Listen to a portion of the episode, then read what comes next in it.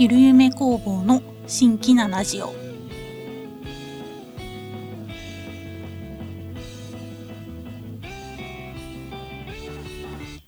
どうも、はじめましての方ははじめまして。そうでない方はこんにちは、こんばんは、おはようございます。ゆるゆめ工房の新規なラジオ、パーソナリティのゆるゆめ工房のゆるゆめぽんです。関東の方で急な落雷がありましたが、皆さんのところは大丈夫だったでしょうか？東京でもね、1時間に1000を超える落雷があったそうです。私のところもね、ピカピカピカっとカーテン越しに光っておりました。変な天気が続いておりますが、皆さんも気をつけてくださいね。噛みました。あそしてそして、今回ちょっと早い更新になります。なぜかというと、地元愛媛に帰省をいたします。ね、お盆に帰らずに今帰ります。まあね、イベントもあったりして、まあいろいろね、諸事情なことをしていたら帰るタイミングを逃してしまい、8月も終わる頃に帰ることになりました。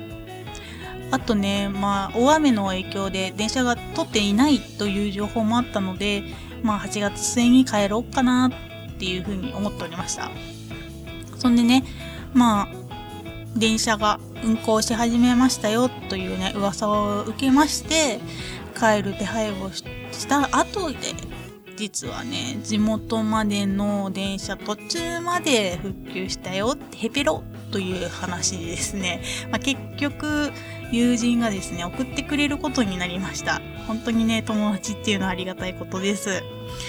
というわけで、いつもより早い更新で新規なラジオを始めましょう。最初のコーナーはこちら。ちょいと気になるモノコさん。このコーナーは私、ゆるゆめポンが気になっていることをのんびりおしゃべりしていくコーナーです。今回気になったものはズバリ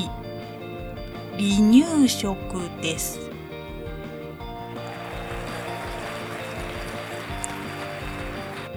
え、何？急にどうしたん？なんてね、思われるとは思うんですけれども、実はですね、先日、秋葉原にありますコミックジン秋葉原店というね、ちょこっとね、マニアックな同人誌を扱っている、えー、書店にお邪魔してきました。まあね、表紙に一目惚れをしてしまって買った本が、ありまして、その本っていうのが、ピーターマン様が作った、ベビーフード食べ比べ本、パクミパクパク奇変、食から始まるおぎゃりぴ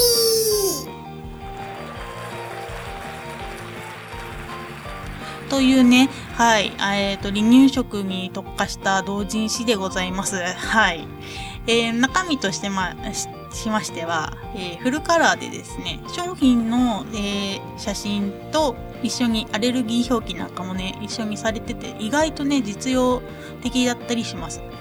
そしてね、なんといってもね、実食した感想が添えてあって、それはね、ちょっととても面白くてね、ほんと買ってよかったなと思っております。でね、その本を読んで、世の中こんなにも離乳食の種類があるのかと、非常に驚きました。ね、なかなかね、渋めのメニューのものとかありまして、なんかね、すき焼きとかね、鯛飯なんていうのもあってね、すごいな、奥深いとなりました。はい。びっくりしました。でね、肝心の味の方なんですけれどもね、やっぱりね、赤ちゃん向けなので、塩気などがね、なんか薄い、薄めに作られているらしいのですけれども、非常に普通にね、まあ美味しいということでね、ちょっと食べてみたいかもなという思いはあるんですけれども、さすがにね、赤ちゃんにとって大事な食料なので、今ね、今すぐ食べる勇気はですね、ありません。まあね、将来ね、まあ、そういうね、こう、機会というかチャレンジ、ね、できることがあれば、まあ、やってみたいな、食べてみたいなっていう気持ちをね、心の片隅でね、思うんですよ。私は。ということで、はい。切り返して、本についてなんですけれども、まあ気になった方は、情報をね、ちょこっとブログの方に載せておきます。いつもの通りです。まあ同人誌なんで、もしかしたらね、コミック人さんの方で、まあ売れ行きが良ければというか、まあ、結構ねインパクトのある本なので、まあ、売り切れる可能性とかもやっぱなきにしもあらずということでね、まあ、本との出会いっていうのは本当その時々しかないものだと思いますのでまあもしもね、な気になったけどゲットできなかったよっていう場合は、まあ、縁がなかったということでご了承いただければと思います。ということで、今回のちょいと気になるモノコさんは離乳食でした。こっそり教えたい。このコーナーはゆるゆめポンが皆さんに TRPG やボードゲームを含める卓上ゲームを勝手におすすめするコーナーです。はい、今回のおすすめするゲームは株式会社川田様から発売している、ね、ちょっと今日も絶好調でグラグラです。グラグラですじゃないですよ。あの、紹介するこのゲームは、グラグラゲーム。ね、まさに今の私のこのグラグラした感じですね。はい。まあ、はい。このゲームはですね、実はですね、まあ、私が生まれて初めて遊んだ卓上ゲームとなります。まあね、なんかまだあるのかなって思って調べてみたんですよ。やっぱり思い入れのあるゲームなので。そうするとですね、なんと、2016年にですね、元祖グラグラゲームという名前でリニューアルして発売されておりました。なんとね、30年前からどうもあったらしくてですね、かなりロングセラーなゲームになっております。まあ、まあね、こうかといったらまあもう30年経つか、みたいな感じですけれども。ね、昔ね、ほんと、このゲームのことを、ピサの斜塔ってね、ずっと読んでたんですよ。なんか、確か読んでた記憶があるんですよ、私の中で。私だけなのかもしれないんですけれども。まあね、ちなみにね、ほんと正確な名前がちょっとわからなかったんで、ピサの斜塔をゲームっていう風に検索したら、一発でこう、ぴょっと出てきたんで、ちょっとね、にやけました。いや、合ってんじゃん、みたいな感じで。はい。ということでね、このゲーム、一体何するゲームなのっていう疑問が湧いていると信じております。まあ、湧いていることでしょう。まあ、簡単に言えばね、このゲームはバランスゲームになります。ルールもね、とっても簡単です。付属のね、えー、色の書かれたサイコロを振って、出た色と同じ色の人形を塔の周りについてリング、こちらにも色がついております。その上に置いていきます。バランスよくね。え、塔がね、バランスを崩して落ちてしまった人形。こうガッドンからガッシャン、ああ、人形が落ちたっていう風に落ちてしまった人形は、その落としてしまった人が引き受けます。まあ、回収します。で、最終的に一番最初に人形が手元になくなった人が勝ちという風になります。で、改めて見るとこんなゲーム、ゲームというかルールだったんだなって思います。ということは、こういうルールの使い方しなかったってことなんですけれども、私ね、まだね、小学校に上がる前にね、遊んだんですよ。うん。とってもね、お兄ちゃんと一緒に遊んでおりました。まあ、基本的に、まあ、我が家のルールとしては、まあ、先にバランスを崩して、コツ崩して、こう、どんぐらがしゃんってした方が負けっていう感じで遊んでいたよなーっていうふうに今思い出しております。まあね、なんかそんな簡単なルールに変更してもね、もう飽きずにね、ずっとね、長く遊んでいたので、やっぱりね、このゲームはね、すごかったんだなとね、やっぱ30年前からあるゲームだということでね、うん、すごいゲームだったんだなって今なら思います。でもね、すぐね、なくしちゃうんですね。付属品のね、コマとかね、サイコロとか。はい。ということで、はい。え、対象年齢は6歳以上。プレイ人数は2人から最大4人で遊ぶことができます。またの、このゲームですね。スーパーマリオ。うん、言っちゃったね。スーパーマリオのね、キャラクターバージョンでも発売されているみたいです。グラグラするハラハラドキドキなスリルを味わいたいなら、グラグラゲームをプレイしてみてはいかがでしょうかということで今回のこっそり教えたいはグラグラゲームでしたひょんなことからメタルフィギュア始めましたネトラジ版このコーナーはひょんなことからメタルフィギュアを作ることになったゆるゆめポンが漫画では書ききれなかったことをお話しするコーナーです。ということで、やっとね、漫画の方続きが書けました。はい。今回は表面処理編となっております。なっております。はい。ね、あの、若干ね、こう、読ん、読んだっていうの前提でちょっと話もしますので、はいってなったら、あの、ぜひブログの方とかで見てください。はい。ということでね、えっと、メタルフィギュアなんですけれども、まあ、開封してね、よく見てみるとですね、白っぽかったり、バリとかが結構ついてたり、まあ、ものによってはちょっと曲がってたりするんですけれども、そういうものをね、処理、今回していきました。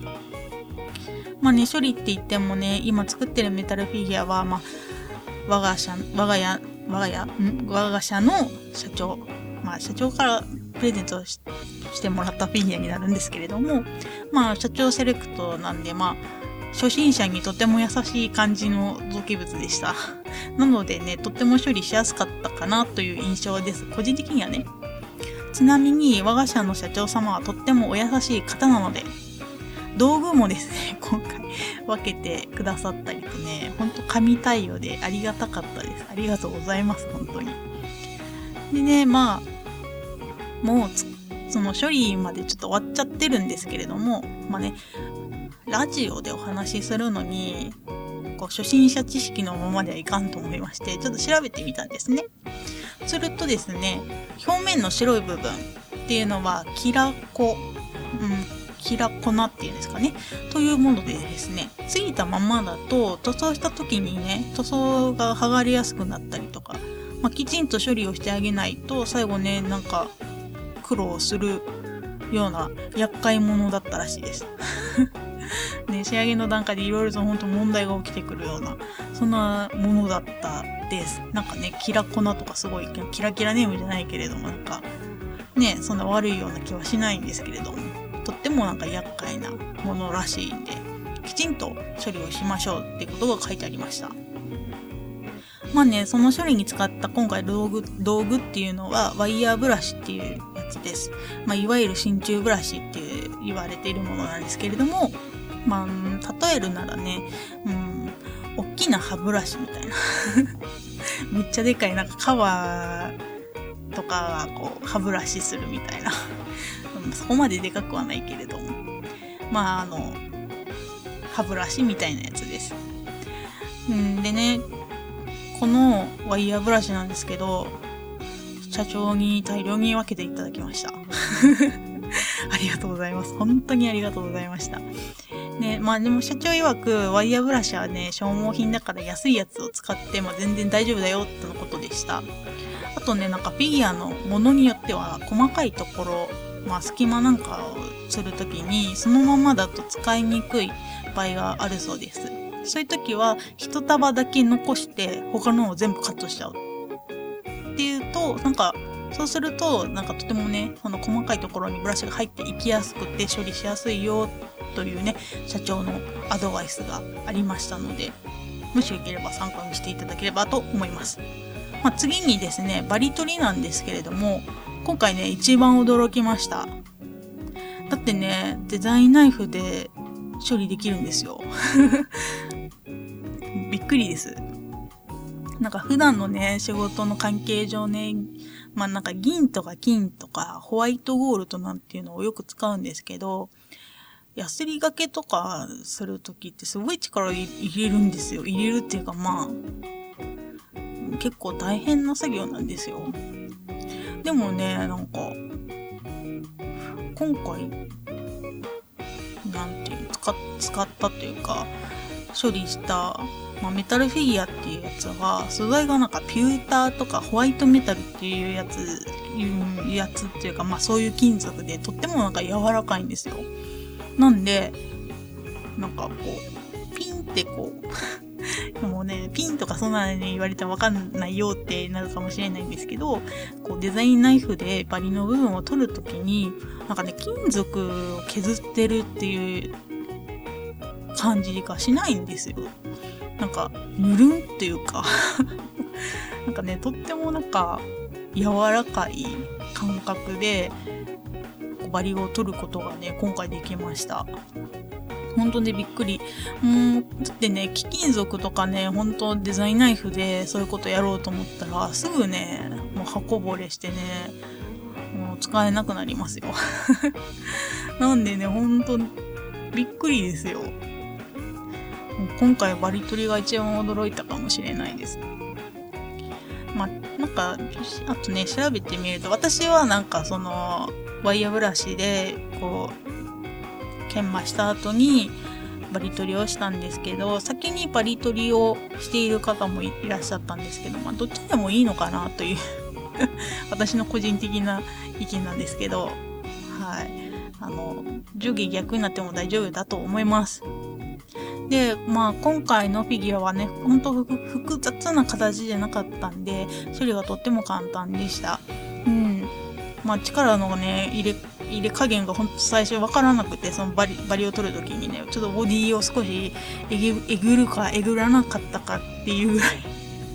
のことはあったんですけれども、まあ全体的にまあ綺麗に処理できたかなと、個人的には満足しております。で、今回のちょっと道具に関しましては、もらい物だったんで、メーカーとかね、ちょっとわからなかったんですけれど、もしもね、おすすめのワイヤーブラシとかメーカーさんとかがあれば教えていただければと思います。まあね、何しろね、超超超超初心者なんで、ほんとね、そこら辺よろしくお願いします。で、今回書いた表面処理編の漫画はブログの方に載せておきますので、よかったら見てやってください。またね、ツイッターの方にも上げております。こちらの方はね、前回のも含めて、モーメントにまとめておりますので、前回の分からまとめてみたいなっていう方は、ツイッターの方を見ていただければと思います。ひょんなことからメタルフィギュア始めました。ネトラジパンでした。ラストです。今回の放送はいかがだったでしょうか？毎回ね、本当は滑舌が悪くてカミカミなんですけれども、最後まで聞いていただけたなら嬉しいです。今回紹介したものに関しましては、ブログで関連の URL を載せておきますので、よかったらそちらの方もチェックしてみてください。そして、前回の放送で宣伝したのですが、期間限定でネットショップを開設しております。今回の夏コミで販布したものを通販できるようにしております。期間限定なので、なんと8月31日までとなっております。急いで急いで。はい。ご興味のある方はぜひこの機会にご活用ください。こちらもね、URL をブログと Twitter の方に載せておきます。Twitter ID は、アットマーク、yuruyume、アットマークゆるゆめで出てくると思います。そして、そして、毎回言っておりますが、よかったら Twitter にてハッシュタグで新規なラジオで感想を書いていただけると漏れなくテンションが上がって作業も進むと思いますのでよろしくお願いします。ブログの方でも感想いただけると嬉しいです。ちなみに